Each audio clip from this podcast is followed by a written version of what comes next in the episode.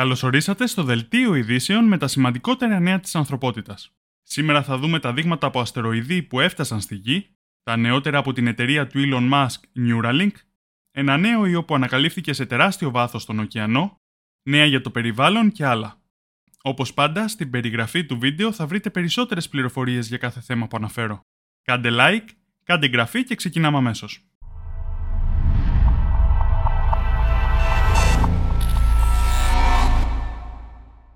Έφτασαν στη Γη δείγματα από αστεροειδή. Το διαστημικό σκάφος Osiris Rex της NASA είχε συλλέξει αυτά τα δείγματα από τον αστεροειδή Μπένου του 2020. Κατάφερε να περισυλλέξει περίπου 250 γραμμάρια υλικού και ξεκίνησε το μεγάλο ταξίδι της επιστροφής προς τη Γη. Ε, λοιπόν, πριν από λίγες ημέρες έφτασε και καθώς περνούσε κοντά από τη Γη απελευθέρωσε την κάψουλα με τα δείγματα η οποία προσγειώθηκε με ασφάλεια στη Γιούτα των Ηνωμένων Πολιτειών. Τώρα οι επιστήμονες θα μπορέσουν να μελετήσουν τα δείγματα, τα οποία είναι πολύ σημαντικά επειδή ο αστεροειδής Μπένου αποτελείται από τα υλικά που είχε το ηλιακό μας σύστημα όταν δημιουργήθηκε. Έτσι, από αυτή τη μελέτη θα μπορούσαν να απαντηθούν σημαντικά ερωτήματα για τη δημιουργία και την εξέλιξη του ηλιακού συστήματος, για τα αρχικά στάδια του σχηματισμού των πλανητών, καθώς και για την προέλευση των οργανικών ενώσεων που οδήγησαν στη γέννηση της ζωής στη Γη. Ένας άλλος λόγος που ο αστεροειδής Μπένου είναι σημαντικός για εμάς είναι ότι βρίσκεται κοντά στον πλανήτη μας και μάλιστα θεωρείται δυνητικά επικίνδυνος. Βέβαια, λέγοντας δυνητικά επικίνδυνος, εννοούμε ότι οι πιθανότητες να πέσει στη γη είναι μία στις 1800, με πιθανότερη ημερομηνία να συμβεί αυτό το έτος 2182. Οπότε, αν διαβάσετε υπερβολικούς clickbait τίτλους, μην ανησυχήσετε. Αυτή είναι η πρώτη φορά που η NASA συλλέγει δείγματα από αστεροειδή. Στο παρελθόν, αυτό το έχει καταφέρει μόνο η Ιαπωνική Διαστημική Υπηρεσία με τις αποστολές Χαγιαμπούσα 1 και Χαγιαμπούσα 2. Τέλος πάντων, ας επιστρέψουμε στην αποστολή Osiris Rex επειδή δεν έχει τελειώσει ακόμα. Το ίδιο διαστημικό σκάφος μετονομάζεται σε Osiris Apex και θα συνεχίσει σε μια νέα αποστολή να μελετήσει τον αστεροειδή Apophis, ο οποίος θα περάσει κοντά από τη Γη το 2029. Το Osiris Apex δεν θα συλλέξει δείγματα από αυτόν τον αστεροειδή, αλλά θα προσφέρει σημαντικές πληροφορίες για το υπέδαφος, τη σύνθεση και τις ιδιότητές του. Πολλά μπράβο στην NASA, πολύ σπουδαία αποστολή και λόγω όσων θα μάθουμε από τα δείγματα, αλλά και επειδή είναι πραγματικά εντυπωσιακή και δύσκολη. Πάμε σε ένα άλλο διαστημικό νέο. Οι Αμερικανικές αρχές απαγόρευσαν σε διαστημικό σκάφος με φάρμακα να προσγειωθεί. Πώς σας φαίνεται αυτός ο τίτλος; Εγώ νιώθω σαν να διαβάζω είδηση από το μέλλον. Και όμως έτσι είναι. Η Varda Space Industries είναι μια πρωτοπόρος εταιρεία που έχει στόχο την κατασκευή εξειδικευμένων προϊόντων στο διάστημα σε συνθήκες μικροβαρύτητας. Σε αυτές τις συνθήκες μπορούμε να φτιάξουμε προϊόντα τα οποία δεν μπορούν να φτιαχτούν στη γη ή μπορούν να φτιαχτούν αλλά με δυσκολότερο τρόπο. Έτσι, η Varda Space κατασκεύασε στο διάστημα κρυστάλλους ρητοναβύρης για ένα φάρμακο του HIV. Όμως η κάψουλα με τους κρυστάλλους δεν έλαβε άδεια από τις Αμερικανικές Αρχές για την προσγείωση στη γη, επειδή δεν πληρούνται οι κανονισμοί και υπάρχουν ανησυχίες που αφορούν την ασφάλεια. Τώρα η κάψουλα παραμένει εγκλωβισμένη σε τροχιά γύρω από τη γη και η Varda Space προσπαθεί να βρει κάποια λύση για την ασφαλή επιστροφή της κάψουλας. Δεν ξέρω πώς θα τελειώσει αυτή η ιστορία, όμως έβαλα αυτό το θέμα στο σημερινό βίντεο για να δείξω ότι πλέον εκεί έχουμε φτάσει. Να κατασκευάζουμε φάρμακα στο διάστημα. Δεν είναι πια επιστημονική φαντασία. Φεύγουμε από το διάστημα επειδή έχουμε νέα από την εταιρεία Neuralink. Αυτή η εταιρεία που ανήκει στον Elon Musk αναπτύσσει τεχνολογία διεπαφής του εγκεφάλου με υπολογιστή μέσω εμφυτεύσιμων συσκευών. Δηλαδή, κυριολεκτικά μας βάζει τσιπάκια στον εγκέφαλο, όπως θα έλεγαν κάποιοι. Τώρα η Neuralink έλαβε έγκριση για να ξεκινήσει τις πρώτες δοκιμές σε ανθρώπους. Οι κλινικές δοκιμές θα αξιολογήσουν την ασφάλεια του εμφυτεύματος όπως και του ρομπότ που κάνει την εγχείρηση. Παράλληλα, θα γίνει αξιολόγηση της λειτουργικότητας του εμφυτεύματος στη χρήση εξωτερικών συσκευών με τη σκέψη. Η Neuralink ανακοίνωσε ότι αναζητά άτομα με τετραπληγία να δοκιμάσουν την τεχνολογία της, με τον Elon Musk να συμπληρώνει ότι η συσκευή θα μπορούσε ενδεχομένως να επαναφέρει πλήρως την κίνηση του σώματος.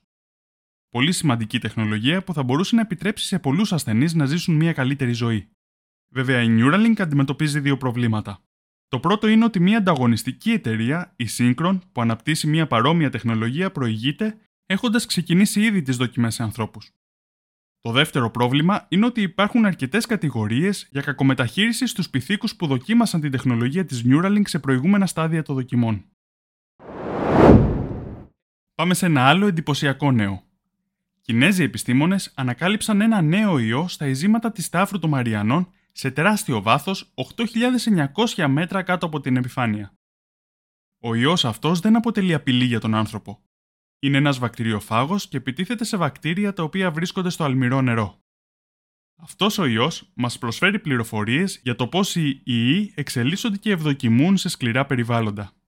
Ο ιός είναι λισογόνος, δηλαδή μπορεί να πολλαπλασιάζεται μέσα στα βακτήρια χωρίς να τα σκοτώνει. Οι ερευνητές σκοπεύουν να συνεχίσουν την έρευνα για τις αλληλεπιδράσεις μεταξύ των ιών της βαθιάς θάλασσας και των ξενιστών τους και να αναζητήσουν νέους ιούς σε άλλα ακραία μέρη. Συνεχίζουμε με το περιβάλλον. Μία έρευνα του Guardian διαπίστωσε ότι σχεδόν όλοι στην Ευρώπη αναπνέουν τοξικό αέρα, κάτι που αποτελεί μια σοβαρή κρίση στη δημόσια υγεία. Η μελέτη χρησιμοποίησε δορυφορικές εικόνες και δεδομένα από περισσότερους από 1.400 επίγειους σταθμούς παρακολούθησης. Αυτό που αποκάλυψε είναι ότι το 98% των ανθρώπων στην Ευρώπη ζουν σε περιοχές με ιδιαίτερα επιβλαβή ρήπανση από μικροσωματίδια που υπερβαίνουν τις κατευθυντήριες γραμμές του Παγκόσμιου Οργανισμού Υγείας. Οι ειδικοί εκτιμούν ότι η ρήπανση αυτή προκαλεί περίπου 400.000 θανάτους ετησίως σε ολόκληρη την Ήπειρο. Οι κύριες πηγές της ρήπανσης είναι η μετακίνηση, η βιομηχανία, η οικιακή θέρμανση και η γεωργία. Τα καλά νέα είναι ότι η Ευρωπαϊκή Ένωση έχει θέσει κάποιους στόχους για να διορθωθεί το πρόβλημα, όμως τα κακά νέα είναι ότι αυτοί οι στόχοι αφορούν το έτος 2035 και ότι δεν ξέρουμε αν θα καταφέρουμε να τους πετύχουμε. Ω συνήθως γίνονται κάποια πράγματα, αλλά πολύ αργά. Δυστυχώς η ατμοσφαιρική ρήπανση θα προκαλέσει πολλές απώλειες μέχρι τότε. Και όλα αυτά, ενώ ξέρουμε ότι η ατμοσφαιρική ρήπανση επηρεάζει σχεδόν κάθε όργανο του σώματός μας και συνδέεται με ένα τεράστιο φάσμα προβλημάτων υγείας. Από καρδιακές και αναπνευστικές παθήσεις έως καρκίνο, διαβήτη, κατάθλιψη, ψυχικές ασθένειες και άλλα. Και αφού είδαμε για τα προβλήματα που προκαλούν οι ενέργειές μας στους εαυτούς μας, στο επόμενο θέμα θα δούμε την επίδρασή μας στα υπόλοιπα πλάσματα του πλανήτη. Τα τελευταία χρόνια συνειδητοποιούμε όλο και περισσότερο πόσο καταστροφική είναι η επίδρασή μας στο περιβάλλον και τη βιοπικιλότητα του πλανήτη. Από τότε που υπάρχουν άνθρωποι, τα είδη στον πλανήτη εξαφανίζονται 35 φορές ταχύτερα. Αυτό είναι απίστευτο νούμερο. Και υπάρχουν και άλλα απίστευτα νούμερα που δεν γνώριζα. Από όλα τα θηλαστικά που υπάρχουν στον πλανήτη, εμείς αποτελούμε το 34%. Τα ζώα που χρησιμοποιούμε, από τις αγελάδες και τα γουρούνια μέχρι τα άλογα, αποτελούν το 62% των θηλαστικών.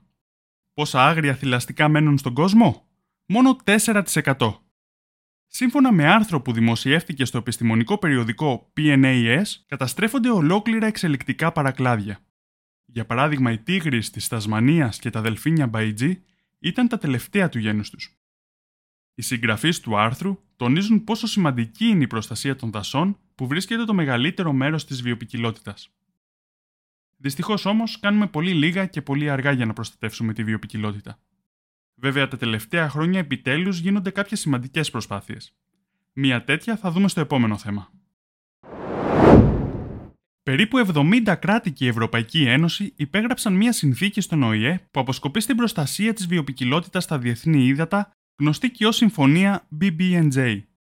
Τα διεθνή ύδατα αποτελούν τα 2 τρίτα των παγκοσμίων ωκεανών αλλά μόνο το 1% έχει προς το παρόν κάποιο είδους προστασίας. Τώρα κάθε κράτος θα πρέπει να επικυρώσει τη συνθήκη. Όταν θα έχει επικυρωθεί από 60 κράτη, η συνθήκη θα τεθεί σε ισχύ μετά από 120 μέρες.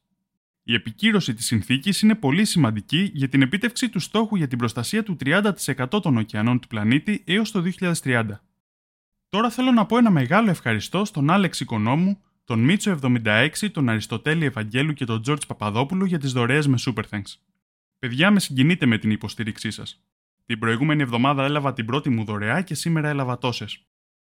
Βέβαια, ευχαριστώ και όλους τους υπόλοιπους που με υποστηρίζετε με άλλους τρόπους, όπως με τα like, τα σχόλια και τις κοινοποίησεις σας. Αυτά ήταν τα νέα για την εβδομάδα που πέρασε. Σας ευχαριστώ πολύ για την προσοχή σας, θα τα ξαναπούμε την επόμενη Παρασκευή.